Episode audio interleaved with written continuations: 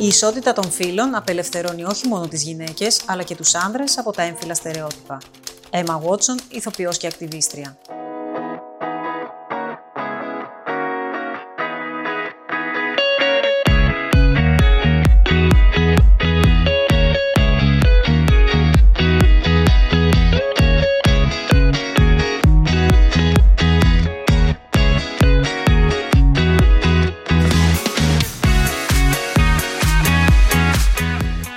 Γεια σας, είμαι η Θεοδόρα Βασιλοπούλου και αυτό είναι το Women, το podcast της Καθημερινής για τις γυναίκες. Στα επεισόδια που θα ακολουθήσουν θα εξετάσουμε μεταξύ άλλων θέματα μητρότητας, καριέρας, ισότητας. Στόχος είναι το podcast αυτό να ανοίξει τη συζήτηση για θέματα που μας αγγίζουν και να εμπνεύσει ώστε να λιανθούν οι όποιες διαφορές. Και μπορεί το podcast να είναι αφιερωμένο στις γυναίκες, είναι όμως ευπρόσδεκτοι όλοι. Βρείτε την κοινότητά μας στο Viber με την αναζήτηση Women The Podcast – θα χαρούμε πολύ να διαβάσουμε τα σχόλιά σας και τις προσωπικές σας ιστορίες. Στο πρώτο επεισόδιο συνομιλούμε με τη Στέλλα Κάσδαγλη, συνειδρήτρια του Women on Top και συγγραφέα για τη θέση των γυναικών σε σημαντικούς τομείς, όπως τα πόστα ευθύνης στην πολιτική και τις επιχειρήσεις.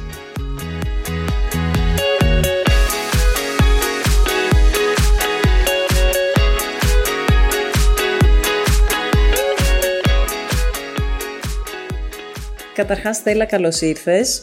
Εύχομαι να μας φέρεις γούρι στο νέο podcast. Και εγώ το εύχομαι. Καλή αρχή. Ευχαριστώ για τη φιλοξενία μου.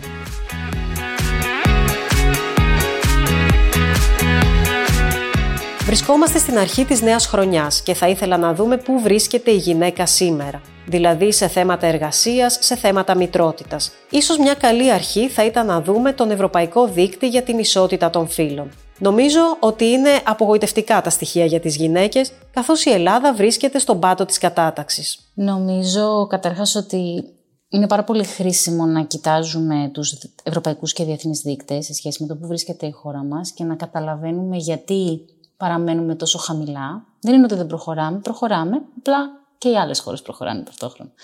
Ε, είναι χρήσιμο λοιπόν να βλέπουμε αυτούς τους δείκτες και είναι και χρήσιμο παράλληλα να βλέπουμε και το, τα βήματα που συμβαίνουν στο μεσοδιάστημα, γιατί όπως ανέφερες ο Ευρωπαϊκός Δείκτης για παράδειγμα, μετράει στοιχεία από το 2020. Ε, στο ενδιάμεσο έχουν γίνει σημαντικά βήματα στην Ελλάδα, τα οποία αξίζει να τα αναφέρουμε και αξίζει κυρίως να τα αναφέρουμε γιατί είναι βήματα τα οποία πατάνε στις αδυναμίες μας. Ε, και αυτό είναι πάρα πολύ θετικό γιατί σιγά σιγά κάνουμε και μια πρόοδο. Στο θέμα της εξουσίας που ανέφερες, γιατί ο Ευρωπαϊκός Δείκτης αναφέρεται στην εξουσία σε θέσεις ε, ευθύνης, στην κατοχή θέσεων ευθύνης από τις γυναίκες και στον χώρο της πολιτικής και στον χώρο των επιχειρήσεων και γενικά σε όλους τους χώρους όπου λαμβάνονται αποφάσεις. Έχει πάρα πολύ ενδιαφέρον για μένα αυτός ο τομέας ε, και είναι χαρακτηριστικό το ότι βρισκόμαστε είναι, είναι ο τομέας με τη χαμηλότερη βαθμολογία για την Ελλάδα με 28,8 γιατί νομίζω ότι αποτελεί το σημείο στο οποίο εκδηλώνονται, εκφράζονται σε όλο τους το μεγαλείο όλες οι ανισότητες που υποβόσκουν στους υπόλοιπους τομείς. Παράδειγμα, έχουμε τον τομέα που αφορά τον χρόνο, τον ελεύθερο χρόνο, τον χρόνο που έχουν οι γυναίκες να αφιερώσουν στην ανάπτυξή τους, στην εργασία τους, στην ε, διασκέδασή τους αν θες. Είναι, είναι χαμηλά. Αυτό έρχεται και συσσωρεύεται και μεταφράζεται σε, μια χαμηλότερη, σε ένα χαμηλότερο ποσοστό ευκαιριών για τις γυναίκες να ανέλθουν σε θέσεις ευθύνης, γιατί ακριβώς έχουν αυτό το λιγότερο χρόνο να επενδύσουν. Α πάρουμε για παράδειγμα το χαμηλά ποσοστά εκπροσώπησης των γυναικών στην εργασία. Πώς μπορεί μια γυναίκα να φτάσει σε θέση ευθύνης εάν δεν συμμετέχει στην εργασία από νωρίς, ε, στο ίδιο βαθμό που συμμετέχουν οι άντρες. Οπότε βλέπουμε ότι στο, στον τομέα αυτό της εξουσίας εκδηλώνονται όλες οι υπόλοιπες ανισότητες που παρακολουθούμε, βλέπουμε να συμβαίνουν στην ελληνική κοινωνία. Φαντάζομαι αυτό συνδέεται και με την ενασχόληση με τον οικοκυριό ή με τη μητρότητα, ενώ αν τα βάρη δεν είναι σωστά κατανεμημένα, φαντάζομαι και αυτό σε κάποιο βαθμό δεν επιτρέπει στη γυναίκα να αναλάβει το ρόλο που πρέπει σε άλλους τομείς. Φυσικά και νομίζω ότι παρότι τις τελευταίες δεκαετίες ε, ως κοινωνίες έχουμε ρίξει πάρα πολύ μεγάλο βάρος στη γυναική ενδυνάμωση. Έχουμε ρίξει χρήματα, έχουμε κάνει προγράμματα, έχουμε κάνει ταινίες με γυναίκες που βγαίνουν μπροστά και σώζουν τον κόσμο. Έχουμε πει στα κορίτσια ότι ναι, μπορείτε να τα κάνετε όλα. Έχουμε πει στις γυναίκες ότι ναι, μπορείτε να τα κάνετε όλα. Έχουμε ξεχάσει όμως ταυτόχρονα να πούμε και στα αγόρια και στους άνδρες ότι και εσείς πρέπει να κάνετε πράγματα που μέχρι τώρα δεν κάνατε. Τα οποία δεν είναι αυτά που βγαίνουν απαραίτητα μπροστά, δεν είναι αυτά που φέρνουν απαραίτητα πάρα πολλά χρήματα ή πάρα πολύ δόξα, γιατί είναι τα πράγματα που έχουν να κάνουν με τη φροντίδα, είναι τα πράγματα που έχουν να κάνουν με την επικοινωνία και με την έκφραση. Αν λοιπόν δεν ενισχύσουμε ταυτόχρονα τα αγόρια και τους άντρες να αναλάβουν αυτές τις ευθύνες, να αναπτύξουν αυτές τις δεξιότητες, τότε το μόνο που κάνουμε είναι να πετάμε όλη την ευθύνη και όλη την ενδυνάμωση σε πολλά εισαγωγικά στις γυναίκες και να τους λέμε ωραία τώρα κάντε τα πάντα. Ναι, αλλά πόσο εύκολο είναι να αλλάξει αυτή η νοοτροπία. Για παράδειγμα, σε ό,τι αφορά στην ενασχόληση με τον οικοκυριό καθημερινά, το 85% είναι γυναίκες και το 16% άνδρες. Έχει να κάνει αυτό με την αντίληψη που έχουν οι άνδρες «Α, αυτό δεν είναι για μένα» ή ότι αν ασχοληθώ με τον οικοκυριό θα χάσω ένα μέρος του ρόλου που έχω. Νομίζω είναι ένα τραπέζι αυτό που περιγράφεις με τέσσερα πόδια. Το ένα πόδι είναι αυτό που πολύ ωραία ανέφερες οι πεπιθήσεις και τα στερεότυπα, ότι εάν ασχοληθώ με θέματα φροντίδας θα χάσω κάτι από τον ανδρισμό μου και από την θέση μου στην κοινωνία. Ένα δεύτερο ποδαράκι είναι η παιδεία και ενώ η παιδεία ε, στο σπίτι και στο σχολείο γιατί πάρα πολύ εύκολα αναθέτουμε στα κορίτσια και στα αγόρια διαφορετικές δουλειές. Ένα τρίτο σημαντικό ποδαράκι είναι το τι βλέπουμε να συμβαίνει γύρω μας στην κοινωνία. Πού βλέπουμε τις γυναίκες, πού βλέπουμε τους άντρες, ε, ποια είναι τα πρότυπα, αν θες, κάτω από την ομπρέλα των προτύπων. Ε, τι κάνει ο καθένας και επιβραβεύεται γι' αυτό, τι κάνει η καθεμία και επιβραβεύεται γι' αυτό. Και τι κάνει κάποια ή κάποιος και τιμωρείται από την κοινωνία γι' αυτό. Και το τέταρτο ποδαράκι, που δεν είναι τελευταίο και πάρα πολύ σημαντικό, είναι νομοθεσία. Γιατί βλέπουμε ότι σκανδιναβικές χώρες έχουμε πολύ ισχυρές πολιτικές για τις άδειες γονεϊκότητας για άντρε και γυναίκες εδώ και πάρα πολλά χρόνια. Κάτι που αρχίζει να αλλάζει και στη χώρα μας και είναι πάρα πολύ σημαντικό αυτό. Έχουμε δρόμο ακόμα μέχρι το να μπορούν πραγματικά οι άνδρες να παίρνουν άδειες γονεϊκότητας χωρίς να τιμωρούνται για αυτές, χωρίς να τιμωρούνται ούτε οικονομικά, ούτε σε όρους επαγγελματικής σταδιοδρομίας, ούτε σε όρους κοινωνικούς. Ε, οπότε, αν δεν φροντίσουμε και αυτά τα τέσσερα ποδαράκια, το τραπέζι δεν μπορεί να σταθεί σταθερά. Μιας και αναφέρθηκε στη Σκανδιναβία, από τον Ιανουάριο του 2021 στο Women on Top παρακολουθείτε στενά τις μακροχρόνιες προσπάθειες και πρόοδου της Νορβηγίας και της Ισλανδίας στο ζήτημα του έμφυλου χάσματος στην εργασία. Από την έως τώρα έρευνά σας, ποιες είναι οι πρακτικές και οι μέθοδοι που βοήθησαν την Νορβηγία και την Ισλανδία να βρίσκονται σταθερά στην κορυφή της κατάταξης για την έμφυλη ισότητα; Πολύ ωραία, σε ευχαριστώ για την ερώτηση. Αυτό είναι ένα πρόγραμμα που υλοποιήσαμε ε, κάτω από την ομπρέλα του Innovation Norway ε, και εστιάσαμε σε πρακτικές που υιοθετούν οι επιχειρήσεις, ο, ο εταιρικός κόσμος, στην Νορβηγία και την Ισλανδία, για να ενισχύσουν την συμμετοχή και την εκπροσώπηση των γυναικών. Δεν εστιάσαμε τόσο δηλαδή σε κρατικές πολιτικές, παρότι ε, αναφερθήκαμε ε, με συντομία σε αυτές. Ο λόγος που αποφασίσαμε να κοιτάξουμε αυτές τις δύο χώρες είναι ότι παρότι δεν εντάσσονται στον Ευρωπαϊκό Δίκτυο για την Ισότητα των Φύλων που αναφέραμε νωρίτερα, ωστόσο σε όλες τις κατατάξεις της διεθνής βρίσκονται στην κορυφή. Πρώτη η Νορβηγία, τρίτη η Ισλανδία. Δεύτερη η Ισλανδία, πρώτη η Νορβηγία. Ε, είναι ε, περίπου στα ίδια, στο ίδιο σημείο και οι δύο και βρίσκονται σε πολύ μεγάλη απόσταση από όλες τις υπόλοιπες χώρες. Ε, φυσικά είναι χώρες με τα δικά τους χαρακτηριστικά, τα δικά τους πολιτικά χαρακτηριστικά, τα δικά τους πληθυσμιακά χαρακτηριστικά. Δεν ισχυρίζεται κανείς ότι μπορούμε να πάρουμε ένα μοντέλο έτσι όπως είναι σε μια άλλη διαφορετική χώρα και να το φέρουμε στη δική μας. Ωστόσο, υπάρχουν πάρα πολύ καλές πρακτικές από τις οποίες μπορούμε να εμπνευστούμε και να δούμε πώς μπορούμε να τις προσαρμόσουμε. Εμείς εστιάσαμε σε ε, πέντε βασικούς πυλώνες που εντοπίσαμε ότι υλοποιούνται, σχεδιάζονται και υλοποιούνται στην, στις δύο αυτές χώρες. Μία είναι το κομμάτι της συμφιλίωσης επαγγελματικής ιδιωτικής ζωής, με έμφαση στις άδειες πατρότητας και φροντίδας που αναφέραμε και νωρίτερα. Δίνουν πάρα πολύ σημασία. Νομίζω ότι όλοι και όλες πια έχουμε στο μυαλό μας τουλάχιστον μια αρκετά στερεοτυπική εικόνα, αλλά του Σκανδιναβού μπαμπά που έχει τα μωρά στο καρότσι και άλλο ένα τρίτο μωρό στο Μάρσιπο ε, και τα πηγαίνει στην παιδική χαρά ή στο σχολείο ή οπουδήποτε, ε, μπορεί να είναι κάπως, να ακούγεται κάπως στερεοτυπικό και κλεισέ, αλλά είναι αλήθεια, γιατί ε, μιλάμε για άδειες πατρότητας οι οποίες μπορούν να ληφθούν εύκολα, χωρίς να καταστρέφουν οικονομικά τις οικογένειες και με έναν τρόπο που είναι κανονικοποιημένος. Κανείς δεν πρόκειται να ακούσει τους φίλους του να του πούνε «Έλα ρε φίλε, τι θα κάτσεις τώρα στο σπίτι να αλλάζεις πάνω στο μωρό» Όπως συμβαίνει πάρα πολύ συχνά ακόμα εδώ. Μιλάμε λοιπόν για μια ενίσχυση, υποστήριξη και κανονικοποίηση της φροντίδας. Αυτό είναι το, ε, ένα βασικό κομμάτι που ε, παρατηρήσαμε. Ένα δεύτερο τομέα στον οποίο έχουν επενδύσει και οι δύο χώρες πολύ είναι οι ποσοστώσεις, που Στις ποσοστώσεις ρίχνουμε ξύλο γενικά στην, ε, στην Ευρώπη και στην Αμερική επίσης. Ε, τις θεωρούμε ε, ανεπαρκείς, τις θεωρούμε επικίνδυνες πολλές φορές, τις θεωρούμε αντιπαραγωγικές. Στην πραγματικότητα όμως αποδεικνύεται ότι δουλεύουν. Μπορεί να μην δουλεύουν μόνες τους και να χρειάζονται ενίσχυση και από πολλά ακόμα μέτρα για να δουλέψουν μακροπρόθεσμα, όμως υποστηρίζουν αυτή την αλλαγή έστω και τεχνητά στην αρχή, έτσι ώστε να αρχίσουμε να βλέπουμε πρότυπα, να αρχίσουμε να αναζητούμε σε διαφορετικούς χώρους γυναίκες, να αρχίσουμε να δημιουργούμε τις συνθήκες που θα επιτρέψουν στις γυναίκες να εξελιχθούν. Οπότε η ποσοστός είναι ένα άλλο ισχυρό εργαλείο.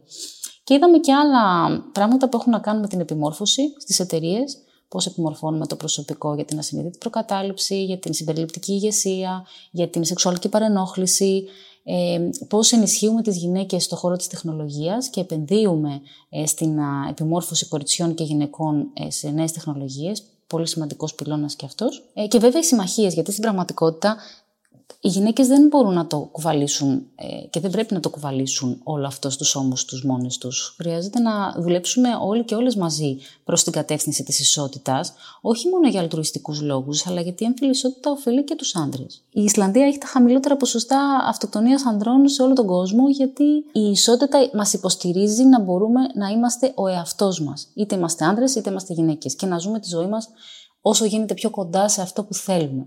Πώς απέχουμε όμως τώρα εμείς από όλα αυτά, δηλαδή σε μια έρευνα που κάνατε άλλη με την KED Market Research, ε, σχετικά με τη χρήση των αδειών γονεϊκότητας από άνδρες στην Ελλάδα, βλέπουμε ότι στερούμε στην ε, ισότιμη συμμετοχή των ανδρών στη φροντίδα των παιδιών. Ενδεικτικά το 47% των ερωτώμενων ε, πατέρων απάντησαν ότι δεν έχουν κάνει χρήση καμίας γονικής άδειας, και μάλιστα το 38% των γυναικών και το 58% των άνδρων θεωρούν ότι η αγορά εργασίας τιμωρεί τους άνδρες που κάνουν χρήση γονικών αδειών. Να μιλήσουμε καταρχάς για, το, για τα δύο αντικειμενικά ζητήματα. Το ένα είναι ότι μιλάμε για μια πολύ πρόσφατη νομοθετική αλλαγή, η οποία δεν έχει προλάβει να γίνει κανονικότητα στην Ελλάδα. Μέχρι πάρα πολύ πρόσφατα, μέχρι το 2021, οι άνδρες δικαιούνταν δύο ημέρες ε, άδειας πατρότητας, λιγότερες από αυτές που δικαιούνταν για να πάνε να παντρευτούν που δικαιούταν πέντε. Και η, η άδεια ανατροφής που μπορούσαν να πάρουν ήταν εντελώς απλήρωτη. Δεν ήταν, έπρεπε να την πάρουν αμυστή. Καταλαβαίνετε ότι ειδικά στην, στην Ελλάδα, που αρκετές γυναίκες δεν εργάζονται, που οι άντρε στη, στην πλειονότητα των περιπτώσεων ε, αμείβονται περισσότερο από τις γυναίκες, είναι δύσκολο για μια οικογένεια να πάρει την απόφαση ότι για δύο μήνες ή για τρεις μήνες θα χάσω ένα μισθό στο σπίτι. Δεν γίνεται αυτό. Ε, έχουμε δει τώρα μια σημαντική αλλαγή που επέκτηνε την άδεια πατρότητας από δύο μέρες σε 14. Πολύ σημαντικό. Ε, ούτε 14 μέρες όμως είναι αρκετές για να μείνει ένας μπαμπάς στο σπίτι, να καταλάβει τι σημαίνει φροντίδα, να γνωρίσει το παιδί του, να δεθεί με το παιδί του. Και ερχόμαστε στην άδεια ε, ανατροφής, την οποία τη δικαιούνται και οι γυναίκες και οι άντρες, μπορούν να την πάρουν και ταυτόχρονα και ανεξάρτητα. Και αυτό δεν το ξέρει πολλοί κόσμος. Ένα πράγμα που έδειξε η έρευνά μας είναι ότι γενικά δεν έχουμε σωστή πληροφόρηση και ενημέρωση άνδρες και γυναίκες για το κομμάτι των αδειών. Ωστόσο, ένας μπαμπάς που αποφασίζει να πάρει αυτή την άδεια ανατροφής δεν πληρώνεται με τον πλήρη μισθό του, πληρώνεται δύο μήνες με το βασικό μισθό. Ε, πράγμα που σημαίνει ότι και αυτό αποτελεί μια βασική οικονομική ζημιά για την οικογένεια και χρειάζεται να δούμε πώς αντιμετωπίζεται αυτό. Υπάρχουν εταιρείες στην Ελλάδα, κυρίως πολυεθνικές, που καλύπτουν τη διαφορά και είναι πάρα πολύ σπουδαία αυτή η υποστήριξη, ωστόσο δεν είναι πολλές. Πώ είναι οι άνθρωποι που δουλεύουν στις εταιρείες αυτές; Και φυσικά υπάρχει και το κομμάτι της κανονικοποίησης. Οι άντρες που απάντησαν στην έρευνα μας ανέφεραν ότι δύο πράγματα τα οποία θα βοηθούσαν πάρα πολύ στο να μπορούν να πάρουν τις άδειες είναι το να μπορούν να τις πάρουν εύκολα. Δηλαδή να μην χρειάζεται να πολεμήσουν για αυτές, να μην χρειάζεται να παρακαλέσουν για αυτές, να μην χρειάζεται να βρουν δικηγόρους για να τις διεκδικήσουν. Και φυσικά το κομμάτι το, το οικονομικό, όχι μόνο βραχυπρόθεσμα, τι πληρώνομαι όσο καιρό λείπω από τη δουλειά, αλλά και το κομμάτι το μακροπρόθεσμο. Θα γυρίσω να βρω τη θέση μου θα τιμωρηθώ ως ένας άνδρας ο οποίος δεν επενδύει και τόσο πολύ στη δουλειά του; Γιατί αυτή είναι η αντίληψη, ότι αν πάρω δύο μήνες, τρεις μήνες, τέσσερις μήνες εκτός, σημαίνει ότι δεν με ενδιαφέρει η δουλειά μου, ότι δεν είμαι φιλόδοξος, ότι η εταιρεία δεν μπορεί να στηριχθεί πάνω μου. Το οποίο είναι πάρα πολύ ε, τρομακτικό, αλλά είναι και πολύ αληθινό, γιατί ακόμα συμβαίνει. Στην Ελλάδα κατά κόρον. Το, να βάλω και το θετικό όμως που είδαμε, ότι οι άνδρες που πήραν άδειες πατρότητας ε, έχουν, δηλώνουν να αναφέρουν ένα πάρα πολύ σημαντικό ποσοστό αυξημένο αφοσίωσης προς τον εργοδότη τους. Γιατί θα μου πείτε από τη μία είναι θλιβερό με την έννοια ότι γιατί να ευγνωμονώ και να νιώθω υποχρεωμένος για κάτι το οποίο δικαιούμαι. Παρ' όλα αυτά είναι τόσο σπάνιο ακόμα που βλέπουμε ότι τονώνει πάρα πολύ το σύνδεσμο του εργαζόμενου με την εταιρεία, το να αντιλαμβάνεται ότι σέβεται αυτό το δικαίωμα, προωθεί αυτό το δικαίωμα και το υποστηρίζει. Ίσως θα ήταν μια λύση τότε να είναι υποχρεωτική ε, η άδεια πατρότητας. Δηλαδή, ώστε να μην έχει κάποιος το δίλημα και όλες αυτές τις δεύτερες σκέψεις για το κατά πόσο αυτό θα αποτελέσει πλήγμα για τη θέση του στην εργασία. Η υποχρεωτικότητα είναι πρόβλημα, γιατί δεν μπορεί φυσικά κανένας να υποχρεώσει κανέναν ε, να μείνει στο σπίτι ή να μην δουλέψει, να, ε, αυτό εξπακούεται. Ωστόσο, βλέπουμε από την έρευνα ότι αυτό που θα βοηθούσε πάρα πολύ τους άνδρες να πάρουν αυτή την άδεια είναι να δουν και άλλους άνδρες να την παίρνουν.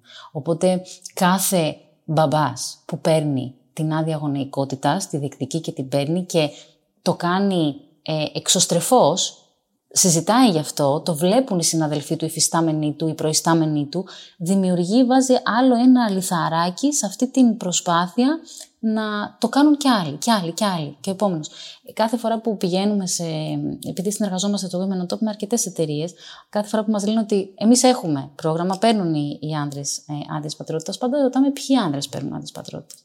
Γιατί αν αρχίσουν να παίρνουν οι άντρε που είναι οι πιο υψηλά ιστάμενοι, εκείνοι που είναι πιο ορατοί στην εταιρεία, εκείνοι που μπορούν να νομιμοποιήσουν μια συμπεριφορά, τότε είναι που πραγματικά θα δούμε τη μεγάλη αλλαγή και θα μπορούν οι άνθρωποι να νιώσουν άνετα να το κάνουν. Ναι, όταν επειδή είπα, ανέφερα τη λέξη υποχρεωτικότητα, ήταν, εντάξει δεν το διευκρινίζω σωστά, εντός εισαγωγικών ώστε οι ανώτεροι σε οργανόγραμμα άνδρες, δηλαδή σε μια εταιρεία, στις ανώτερες θέσεις, να ενημερώνουν τους άνδρες και να τους λένε ότι μπορείς να κάνεις αυτό, το δικαιούσε, δηλαδή να τους σωθούν κατά κάποιο τρόπο σε αυτό, ώστε να εξοικειώνονται περισσότερο με την ιδέα. Και βέβαια όλα αυτά έχουν επίπτωση και μετά στην κατάσταση που επικρατεί στο σπίτι. Γιατί επειδή οι άνδρες δεν εξοικειώνονται με την ανατροφή του παιδιού, έχουν την τάση γενικώς να υποτιμούν τον ρόλο της μητέρας ε, που μένει στο σπίτι. Δηλαδή πόσες φορές έχουμε ακούσει, σιγά εσύ τι κάνεις που κάθεσαι στο σπίτι. Νομίζουν ότι όλα είναι ανώδυνα στο σπίτι, ότι δεν είναι κουραστικό, δεν είναι μονότονο.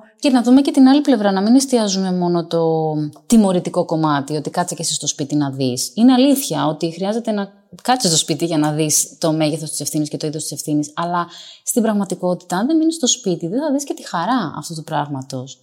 Ε, οπότε τη, τη χαρά που φέρνει το δέσιμο, τη χαρά που φέρνει το να επενδύσεις χρόνο και ενέργεια σε αυτή τη φροντίδα, που μπορεί να μην είναι η χαρά που παίρνω όταν τελειώνω ένα project, που είναι άμεση χαρά και που βλέπω την επιβράβευση στα μάτια των γύρω μου και μπορεί να τη δω και σε οικονομικούς όρους. Δεν είναι τέτοιου είδους χαρά, είναι πιο μακροπρόθεσμη χαρά, η οποία όμως παράλληλα αναπτύσσει και πολύ σημαντικές δεξιότητες. Είδαμε από την έρευνα του Women on Top ότι αναπτύσσονται δεξιότητες κατά τη διάρκεια των αδειών ανατροφής αναπτύσσεται η ενσυναίσθηση, αναπτύσσεται η διαπραγμάτευση, αναπτύσσεται η υπομονή, αναπτύσσονται δεξιότητες οι οποίες είναι πάρα πολύ σημαντικές και στον εργασιακό χώρο. Στέλλα, εσύ επειδή έρχεσαι σε επαφή με πάρα πολλές γυναίκες, ποια θα έλεγες ότι είναι η πρωταρχική ανησυχία των γυναικών εν έτη 2023.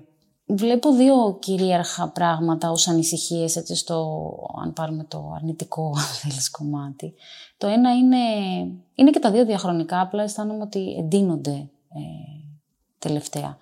Το ένα είναι το, το κομμάτι της επιθυμίας, το κατά πόσο μπορώ να εμπιστευθώ την επιθυμία μου ε, και πόσο, μπορώ, πόσο δικαιούμαι να την ακολουθήσω και τι συνέπειες έχει αυτή η επιθυμία στα υπόλοιπα κομμάτια της ζωής μου και στους υπόλοιπους ανθρώπους. Και μπορεί να είναι επιθυμία ε, με τους όρους της φιλοδοξίας, μπορεί να είναι δημιουργική επιθυμία, μπορεί να είναι σεξουαλική επιθυμία, μπορεί να είναι όλων των ειδών επιθυμίες που έχουν μάθει οι γυναίκες να καταπιέζουν και να ε, προσπαθούν να ελέγξουν για να μην χαρακτηριστούν, για να μην τιμωρηθούν, για να μην εξωστρακιστούν από την κοινωνία. Οπότε αυτό είναι ένα κεντρικό ζήτημα.